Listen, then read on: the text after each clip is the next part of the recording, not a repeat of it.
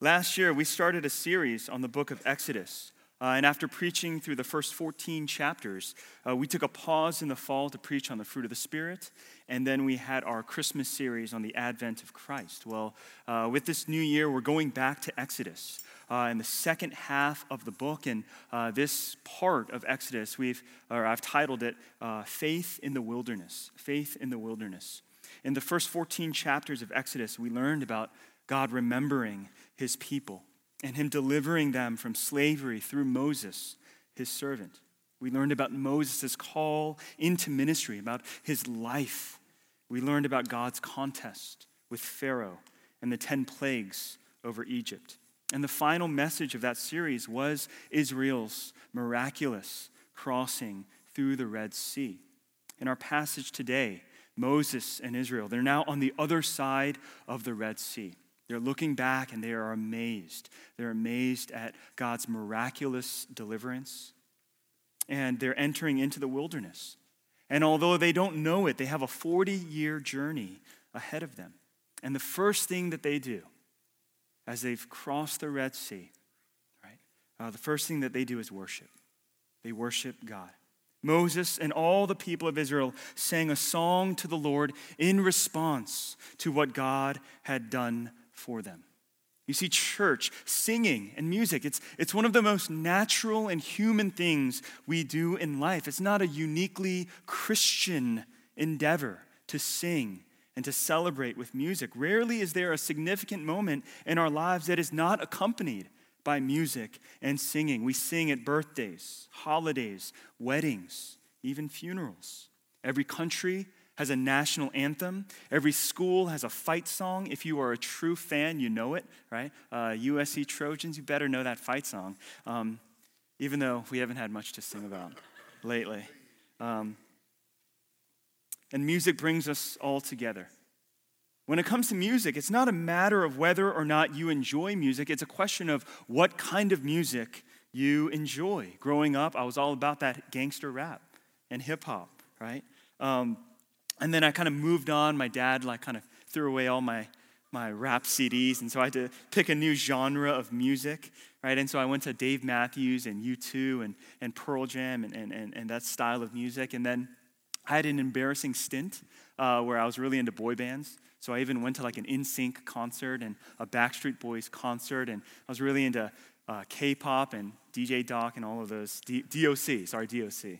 Um, all of, of that. Uh, the one genre I never got into was EDM. It makes no sense to me. Um, and later in life, as I tried to be more mature and cultured and sophisticated, I tried to listen to some jazz and some classical. But lately, uh, my go to station on Pandora, it's uh, Baby Einstein because of my son Seth. Uh, but after like weeks and months of, of that channel, I had to block Baby Shark.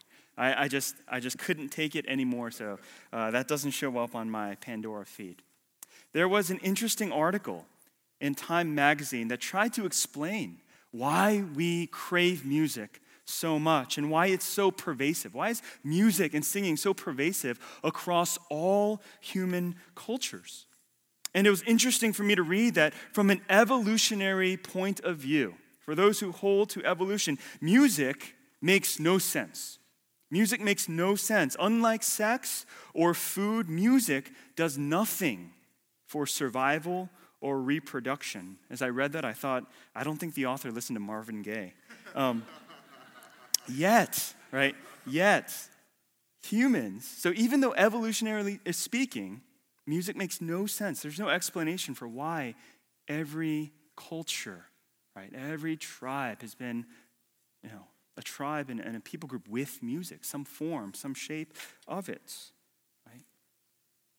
Humans have been doing that and making and enjoying music for as long as we've been around. But one of the reasons why music is so pervasive in every generation and culture is because it engages both our emotions and our intellect. It engages both the heart and the head. We use music to express our emotions. When we listen to certain songs, it evokes nostalgia and memory. And according to research, it even affects our cognitive decision making. Well, the Bible tells us, right, why we are a musical people, why we sing, right? And the reason is because it's part of God's design. It's the way God has created and wired us. We were made to sing and make music. One theologian, Peter Enns, formerly of Westminster Seminary, he writes this Singing is a human trait because it is a divine trait. Okay? We sing because God sings. In Zephaniah 3:17, Zephaniah the prophet, he tells us that God will quiet us by his love and he will exult over us with loud singing. Our God is a God who sings over his people, and he invites us to sing our hearts back to him. He invites us to respond to his person, respond to his goodness, respond to his love with songs of our own. And as we look today in our passage in uh, Exodus 15, we're going to study the Song of Moses. And we're going to see that worship is a response to who God is, to what he has done, and all that he will do. Okay? Worship is grounded in the person of God, in his past works, and his promised future works to come. And these are the three ideas that are going to shape the message. And unlike most messages where I read the passage at the top, uh, we're going to read the passage in three parts as we move through each point. Responding to who God is as the first step, the first aspect of worship. In verses 1 to 3, we have the introduction to Moses' song, and it's a response to the Exodus. Verse 1. Then Moses and the people of Israel sang this song to the Lord, saying, I will sing to the Lord, for he has triumphed gloriously. His horse and his rider he has thrown into the sea. The Lord is my strength and my song. He has become my salvation. This is my God, and I will praise him my Father's God, and I will exalt him. The Lord is a man of war. The Lord is his name. Amen. God has triumphed over his enemies. He's drowned Pharaoh's army in the sea, and God's people are remembering who he is. They are remembering and celebrating the fact that he is their strength and their song, that he has become their salvation. He is their God. They are his people. And their God is the God of their fathers Abraham, Isaac, and Jacob. Their God, Yahweh, is a man of war. That is his name. And just think about that. Think about the, the, the language, the imagery of who God is here in Moses' song. Israel was delivered from slavery without lifting a single sword without firing a single arrow against their enemies. Israel had no army. They were utterly weak in bondage to one of the greatest empires of the ancient world. And yet, they were liberated.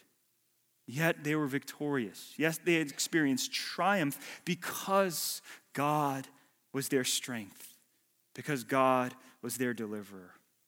The Lord, their God, He fought for them as a mighty warrior. Friends, do you believe that your God fights for you? Do you believe that your God, our God, is a mighty warrior? That when the, God, when the Bible declares, Vengeance is mine, I will repay. That is a promise from our Lord. Vengeance is mine, I will repay. Do you take God at His word? You see, we can do that because we see and have heard and read the testimony of Moses in the Exodus. We can believe that, that, that vengeance is the Lord's, that God will repay, not only because he is just and holy, not only because he is a perfect judge who knows and discerns between good and evil, but because he is a mighty warrior. God sees evil, he sees injustice, he sees sin, and in his strength, he is able to do something about it.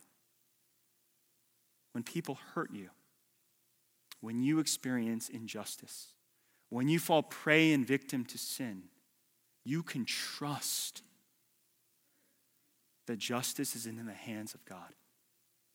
And that our God is not some weak, feeble, passive God who makes empty promises and says, I'll take care of it, but never does. You can believe that God is a mighty warrior and he will fight for you. He will fight for his people. We also see in this passage that God is a covenant keeping God. This is what Moses means when he says, The Lord is my father's God. Moses' fathers were Abraham, Isaac, and Jacob, and their God is his God. Several times in the first chapters of Exodus, we are told that God remembered his covenant, that he heard the cries of his people, and he remembered the promise he made to his servant Abraham. He saw their affliction, he heard their cries. And the sole basis of the Exodus why were they liberated? Why, were, why was Pharaoh and the Egyptians defeated? It wasn't simply because of the problem of slavery. At that time, many other tribes, many other nations were enslaved under more powerful empires. The reason why God delivered Israel was because of his covenant promise to Abraham in Genesis 12, where God promised Abraham, our father in faith, I will bless you and your offspring. I will make you a great nation. Our God is a covenant keeping God who never breaks any of his promises. He is faithful. The first thing that we see about the worship of God in the Song of Moses is that worship, Christian worship, biblical worship, is theocentric. And that means that it is God centered, it is grounded in who He is and what He does.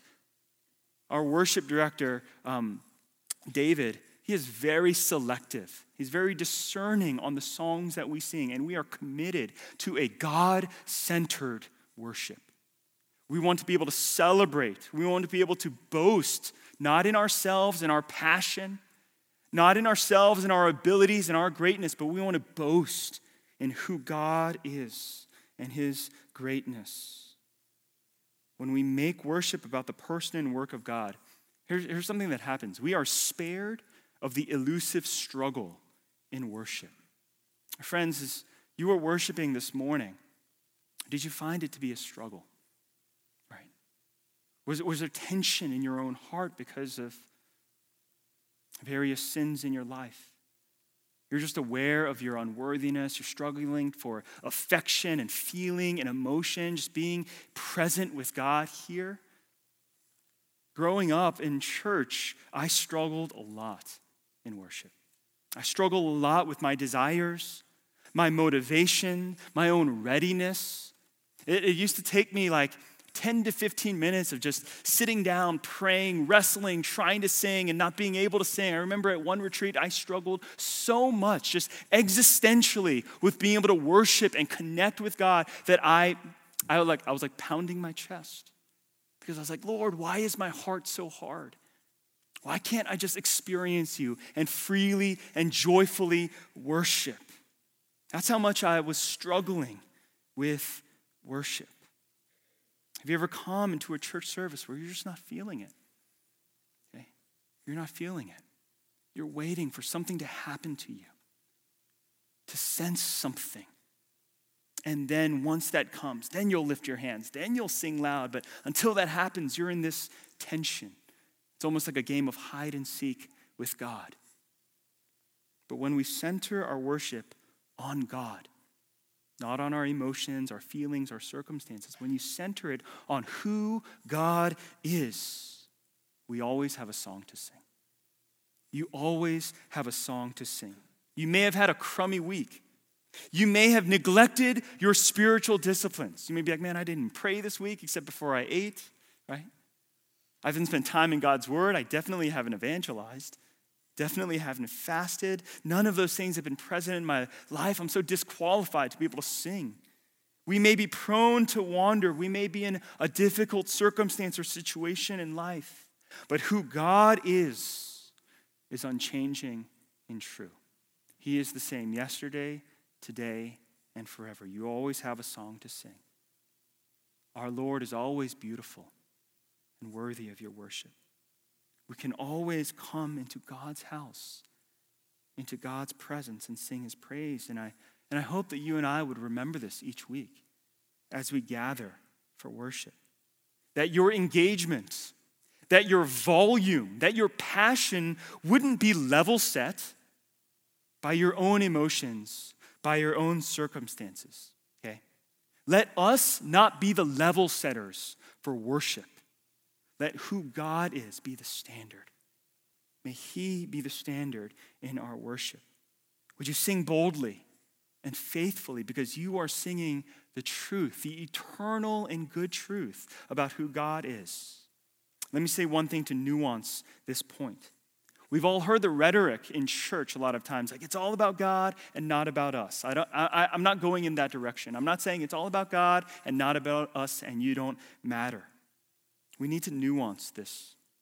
There's a temptation for some of us to swing in the absolute opposite direction and think that as long as we're singing orthodox biblical truths, what you do in your life, where your heart, where your mind, where your desires, where your affections are, do not matter. Okay? There's, there's some of us who think that, right? You leave your life and your heart at the door and you just come in and you go into just Christian mode. God so loved the world, amen. Jesus died on the cross for me, amen. You just sing that and then you go on your way. Okay. Friends, we are not just singing facts about God as if we're putting music to math or singing the ABCs, right? That's not what's going on. We're not just kind of singing right doctrine and think that, that is enough. The Song of Moses is absolutely theocentric, but it must come from your lips. It must come from your heart. You and I must claim him as our God, just as he has claimed us as his own. When you come into worship, do you believe that God is your salvation? He is your deliverer, that he is your God and your Father's God. You don't have to come in on cloud nine every week when you worship. You don't. I mean, there's some churches where from the first song, people are jumping, hands raised. I'm like, that's like zero to 60 really fast. I wonder if they're like pumping, pumping like gas through the air vents to make everyone feel really happy and, and jittery. I, I wonder about that. You don't have to come in to the sanctuary on cloud nine. You can come in weary, burdened, struggling. You don't have to be on fire, ready to go when the first drum is played, but you must come. You need to come. You need to come in faith. You need to bring your heart and your life before God and allow His truth and His light to shine upon you. You need to lay hold to who He is. Not only is worship a response to who God is, it's also a response to what he has done. Let's go to verses 4 to 12 in our passage now. Pharaoh's chariots and his host he cast into the sea, and his chosen officers were sunk in the Red Sea. The floods covered them, they went down into the depths like a stone. Your right hand, O Lord, glorious in power, your right hand, O Lord, shatters the enemy. In the greatness of your majesty, you overthrow your adversaries. You send out your fury, it consumes them like a stubble. At the blast of your nostrils, the waters piled up, the floods stood up in a heap, and the deeps congealed in the heart of the sea. The enemy said, I will pursue, I will overtake, I will divide the spoil. My desire shall have its fill of them. I will draw my sword, my hand shall destroy them. You blew it with your wind. The sea covered them, they sank like lead in the mighty waters. Who is like you, O Lord, among the gods? Who is like you, majestic in holiness, awesome in glorious deeds, doing wonders? You stretched out your right hand, the earth swallowed them. Amen. In this section of the song, Israel is singing of how God defeated their enemies and Pharaoh and his armies. And whenever God does something great, he deserves to be praised. Okay? He deserves to be praised. And he's not doing this as some needy um, person who needs approval, right? Uh, every time I do something good at home, I want my wife to acknowledge it, right? I changed a diaper, I make eye contact with her, right? I threw out the trash. I want her to acknowledge that. I do a night feed. I'm like, right? Uh, that's not what's going on here. Okay. That's not what's going on here. when God does something great, he deserves, he is worthy to be praised. And we see this work of God and response of God's people and the angels all throughout Scripture. When God created the world, the book of Job says the angels shouted for joy. When King David was delivered from his enemies, he wrote psalms of praise. When Mary received news that she would be with child and bear the Son of God in her womb, she responded with her song of praise. And when Jesus was born in Bethlehem, the angels sang. The angels sang. This is what God is worthy of our worship our response to his matchless and beautiful works. So, what is it that God did for his people in the Exodus? The Lord, in his glorious power, he shattered the enemy. And you have to love the contrast in verse 9 and 10. Pharaoh, he set out to destroy Israel. After he said, after he let them go and just depart, and after Israel uh, um, plundered Egypt and took its, uh, many of its spoils, right? Pharaoh set out to get them back. He says, I'm going to get those spoils and I'm going to get those people and I'm going to destroy these evil, problematic Hebrews, at least to him. But it was God who destroyed Pharaoh's army. They sank like lead in the mighty waters. God sent out his fury. Did you know God had fury? God sent out his fury and it consumed the Egyptians like stubble. Now, we may read this passage and think, man, that's, that doesn't sound like a God of love, of grace, of goodness, and mercy. It may seem like God is harsh and extreme in his dealing with Pharaoh. I mean, when you think about the 10th plague, you might think, God, was that even necessary? Did the angel of death have to pass over Egypt and take the firstborn of every household without the blood of the lamb over its doorposts? How could a good and loving God drown an entire army in the Red Sea? But this is what we must remember as we read and consider the story of the Exodus it is a foreshadowing of the gospel. It's a foreshadowing of the gospel. Israel was in bondage to Pharaoh. We, without Christ, were in bondage to sin. And like Israel, we needed a deliverance that we are utterly powerless to secure and attain on our own. So God sent Moses as Israel's deliverer. But Jesus came as the greater Moses to set the captives free. And when you think about the gospel, when you think about the cross, we need to see that God deals with our sin. He dealt with our sin in the most devastating and destructive way. He didn't just speak it out of existence, okay? That's not how we experience the forgiveness of sins. It's only through the death of his only begotten and beloved Son, Jesus Christ, that we were freed and spared from our sins. It's not unjust for God to drown a wicked and sinful Egyptian army in the Red Sea. It's not. They were rebels, they were idolaters. The judgment was just. It may seem harsh, but it was just.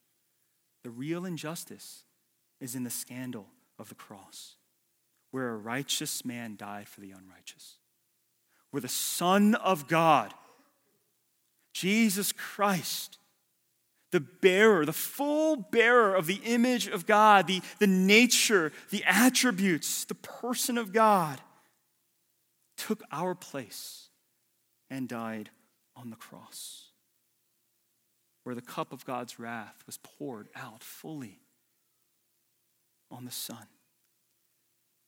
See, we are called to worship God for what He has done in our lives, and it is good it is good to praise God for earthly blessings.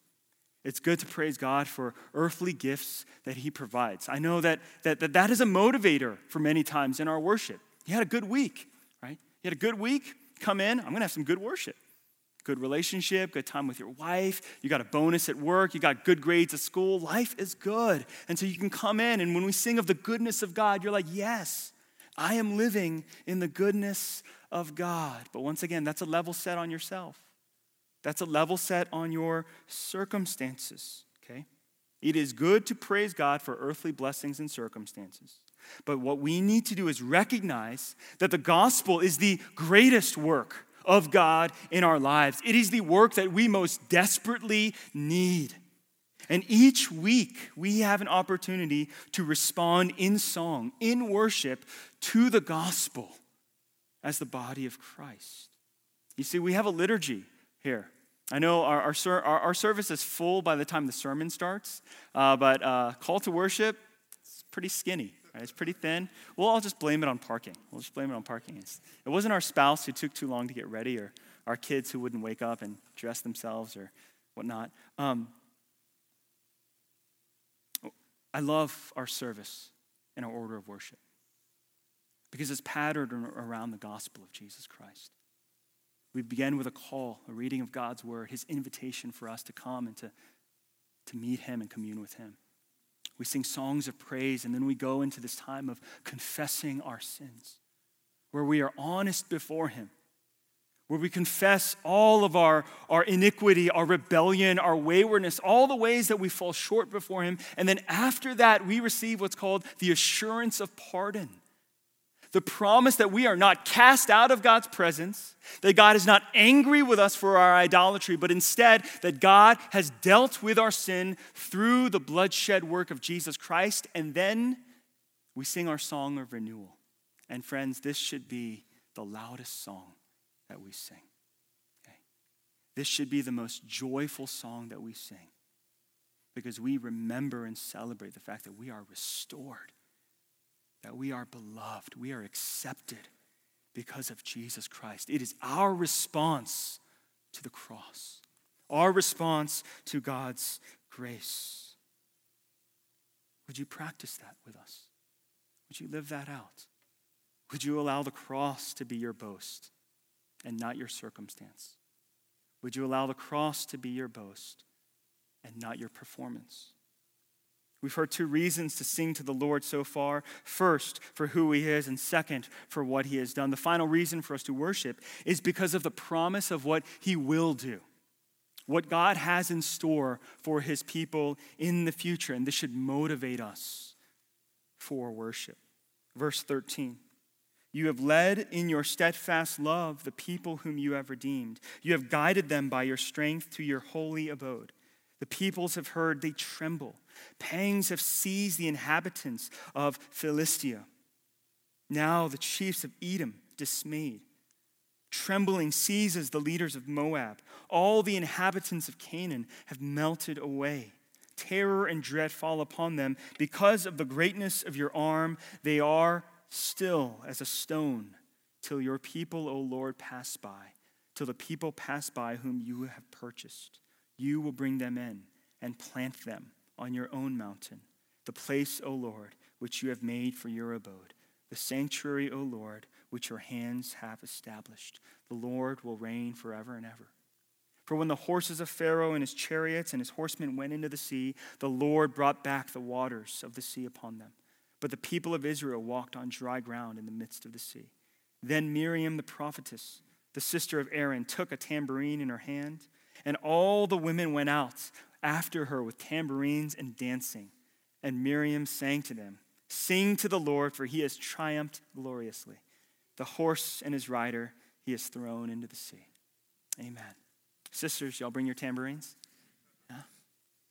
You see, there's an important pivot here in the Song of Moses at verse 13. The song shifts from looking back at the Exodus to now looking forward at the promised land. And Israel does this, right? They, they can look forward in the wilderness, they can look forward to the promised land because they believe in the steadfast love of God, because they have seen and continue to hold fast to the truth that God is their strength. And because God is their mighty warrior, because they know and have seen that God is a, a God who fights for them, they believe that He will lead them home. All the way, God will lead His people. This is the story of redemption, okay?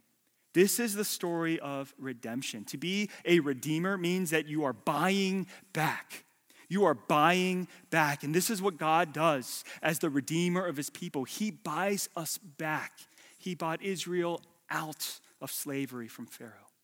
He buys us back from being slaves to sin to now slaves to righteousness. Sons and daughters of this world to now being sons and daughters of God. This is what it means for God to be our Redeemer. And this is the story. This is the story of redemption. God meets us where we are. For the Hebrews, it was in Egypt. He then sends a deliverer, and he delivers us from sin. And then he brings us to where he is. That's the journey. It's not just, I want to get you out of sin so you can live your life and do what you want to do. Okay. It's, I want to redeem you from sin through the bloodshed work of Jesus Christ so that I can bring you to where I am, bring you into my family, to bring you into my house. This is the holy abode, the holy mountain of God that Moses and the Israelites are singing of. The promise of what God will do. This journey that is promised before them, it gave Moses and Israel such great courage. Once again, they are no army. They haven't won a battle or even fought a battle before. They're, they are no great military might to believe, to have confidence that they would conquer the promised land. They have no reason to think that they can overcome the Philistines, the Edomites, the Moabites, and the Canaanites. But because of who God is, because of his mighty arm, because of his strength, they with confidence believe that their enemies will be no match, not for them, but for their God. And, brothers and sisters, we are called to courage and faith as well. To hold fast to the promise that our God numbers our days, He holds our lives in our hands, and that He will surely lead us home. Do you believe that? Do you believe that God is leading you home into His holy abode, and that is secure? and promised to you. I know that for many of us, the future is a source of fear and anxiety. Right? If you're an optimist, the future is bright. If you're a pessimist, the future is bleak. Right? Which are you? And when you think about the future, I know for a lot of people, there's anxiety. Am I going to get a job after I graduate? Will I ever get married? Are we going to have kids? Will my kids turn out to be okay? Will I be able to pay for my kids' college? Am I going to be able to retire? When we think about the future, there's a lot of fear, there's a lot of uncertainty, there's a lot of anxiety. But, brothers and sisters, the Christian can have peace and boldness stepping into the future because we believe it, that our God holds all of our days, all of our moments in his hands that God will lead us every step of the way. And we're going to see God leading his people as a cloud by day and a pillar of fire by night, as a reminder to us that he is with us and leading us. Uh, I'm from Atlanta, Georgia, and so every once in a while you'll hear me start talking like a hick. Um, and uh, I, uh, I had the opportunity to go to USC um, for college, and uh, I just had a friend ask me, he's like, when you came out to California. Did you know anybody? Did I have any friends? And, and I had no friends, okay, in LA. No friends on the entire West Coast. I knew one person, and he was a pastor, right? And when you were 18 and a freshman in college, it's not cool to just hang out with a pastor, right? Um, and I was excited, you know, like, you know, uh, with my school, I was, the, I was the kid to go the farthest away from my school in Atlanta. So that was my claim to fame. I wasn't the smartest, I was like on the lower half. Um, I didn't win Homecoming King or anything like that. Um, my one claim to fame was, oh, Michael went the farthest away from high school, right? Um, and I was kind of proud of that, you know, and I was like looking forward to it. I get to go to Cali, right? That's what outsiders call California. Um, but as my summer was ending, my senior year, um, I started getting a little anxious, right? I was like, I really don't know anybody. And I might be really lonely and college might be scary. Everyone that I know, everything that I know, right, all of my comforts and familiari- familiarities I'm leaving behind. And so the month of August before I moved out for college was really stressful and really difficult. And, and one night at, at church, we had a worship gathering, and some uh, brothers, they sang a special song. And if you're kind of my age and older, you, you might remember this. Uh, it's a song by The Cry called Take My Hand and Walk. Take My Hand and Walk. And, and as these brothers were, were singing the song, the chorus ministered to me in a powerful, beautiful way. The word said, Take my hand and walk where I lead. Keep your eyes on me alone. Don't you say why were the old days better just because you're scared of the unknown. Take my hand and walk. And it was through worship, through singing, that God spoke to me and assured me that if I fix my eyes on Jesus Christ, if I hold fast to who God is and his promises and his presence in my life, I have nothing to fear. I have nothing to fear, that I can move forward into the unknown. I can move forward into uncertainty because God is with me. Brothers and sisters, God is with you. God will lead you into your future. He will lead your family into your future. He knows your days. He knows your moments. He knows your direction. And in His grace, He will bring you home. Do you believe that? When Jesus says, I am preparing a place for you. In my Father's house, there are many rooms, but I am preparing a place for you. Our passage closes with a very interesting kind of pivot, right? Our passage closes with Miriam, Moses' sister, the prophetess. And she takes a tambourine in her hand and she leads all the lady, ladies. And they start dancing. And then Miriam sings what looks like the first line of Moses' song, the same song that Israel had just sang. And she says, Sing to the Lord, for he has triumphed gloriously. The horse and his rider he has thrown into the sea. A lot of commentators were kind of going back and forth saying, What does this mean? Does this mean that the song was like the guys sang first and the girls sang second, like a call and response and an echo? And they said that's, that's possible, that's plausible, right? But uh, one commentator said that actually the, the language changes, the language pivots. You see, when Moses sings the song with Israel, they sing this I will sing to the Lord for he has triumphed gloriously. When Miriam sings this song, she sings it to Israel and she sings it to us. And she's calling us to do the same, to sing the song of Moses. You, beloved of God, you sing to the Lord.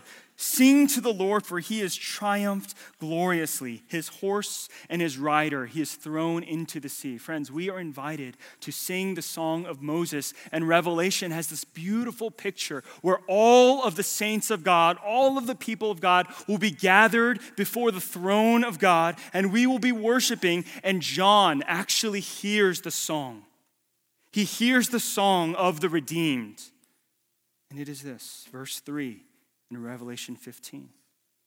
And they sing the song of Moses, the servant of God, and the song of the Lamb, saying, Great and amazing are your deeds. O Lord God the Almighty, just and true are your ways, O King of the nations. Who will not fear, O Lord, and glorify your name? For you alone are holy. All nations will come and worship you, for your righteous acts have been revealed. Friends, that is our future. That is the song that we will get to sing. The song of Moses, married, right? Mashed up with the song of the Lamb. And we are invited to start singing that song today. We're invited to start singing that song with boldness, with faith, with joy, with conviction. A song that describes who our God is. A song that testifies to all that he has done. And a song that gives us assurance that our days are held in his hands and we are surely going home to find eternal and perfect rest in his holy abode. Let's worship the Lamb. Let's pray. Heavenly Father, we thank you for your grace in our lives. We thank you for the song of Moses and the song of the Lamb. We thank you that worship is not just emotive, it doesn't just engage feelings and hearts, it also engages our intellect, our mind, our thoughts, our imaginations. Father, I pray that we would be a people who worship you both in spirit and in truth. I pray that our church would be a church that is not just loud in noise, but that we would be mighty in testifying to who you are and all that you have done. Would you make us a people who know how to boast in Jesus Christ, in his life, death, and resurrection? Father, I pray that you would free us. You would free us truly to be able to worship you, meet you, to know you, and find rest in you. Would you be our great Redeemer? And would our times here as the body of Christ at all nations, would it be a foretaste of heaven? Would, be a, would it be a rehearsal of that final and ultimate worship service?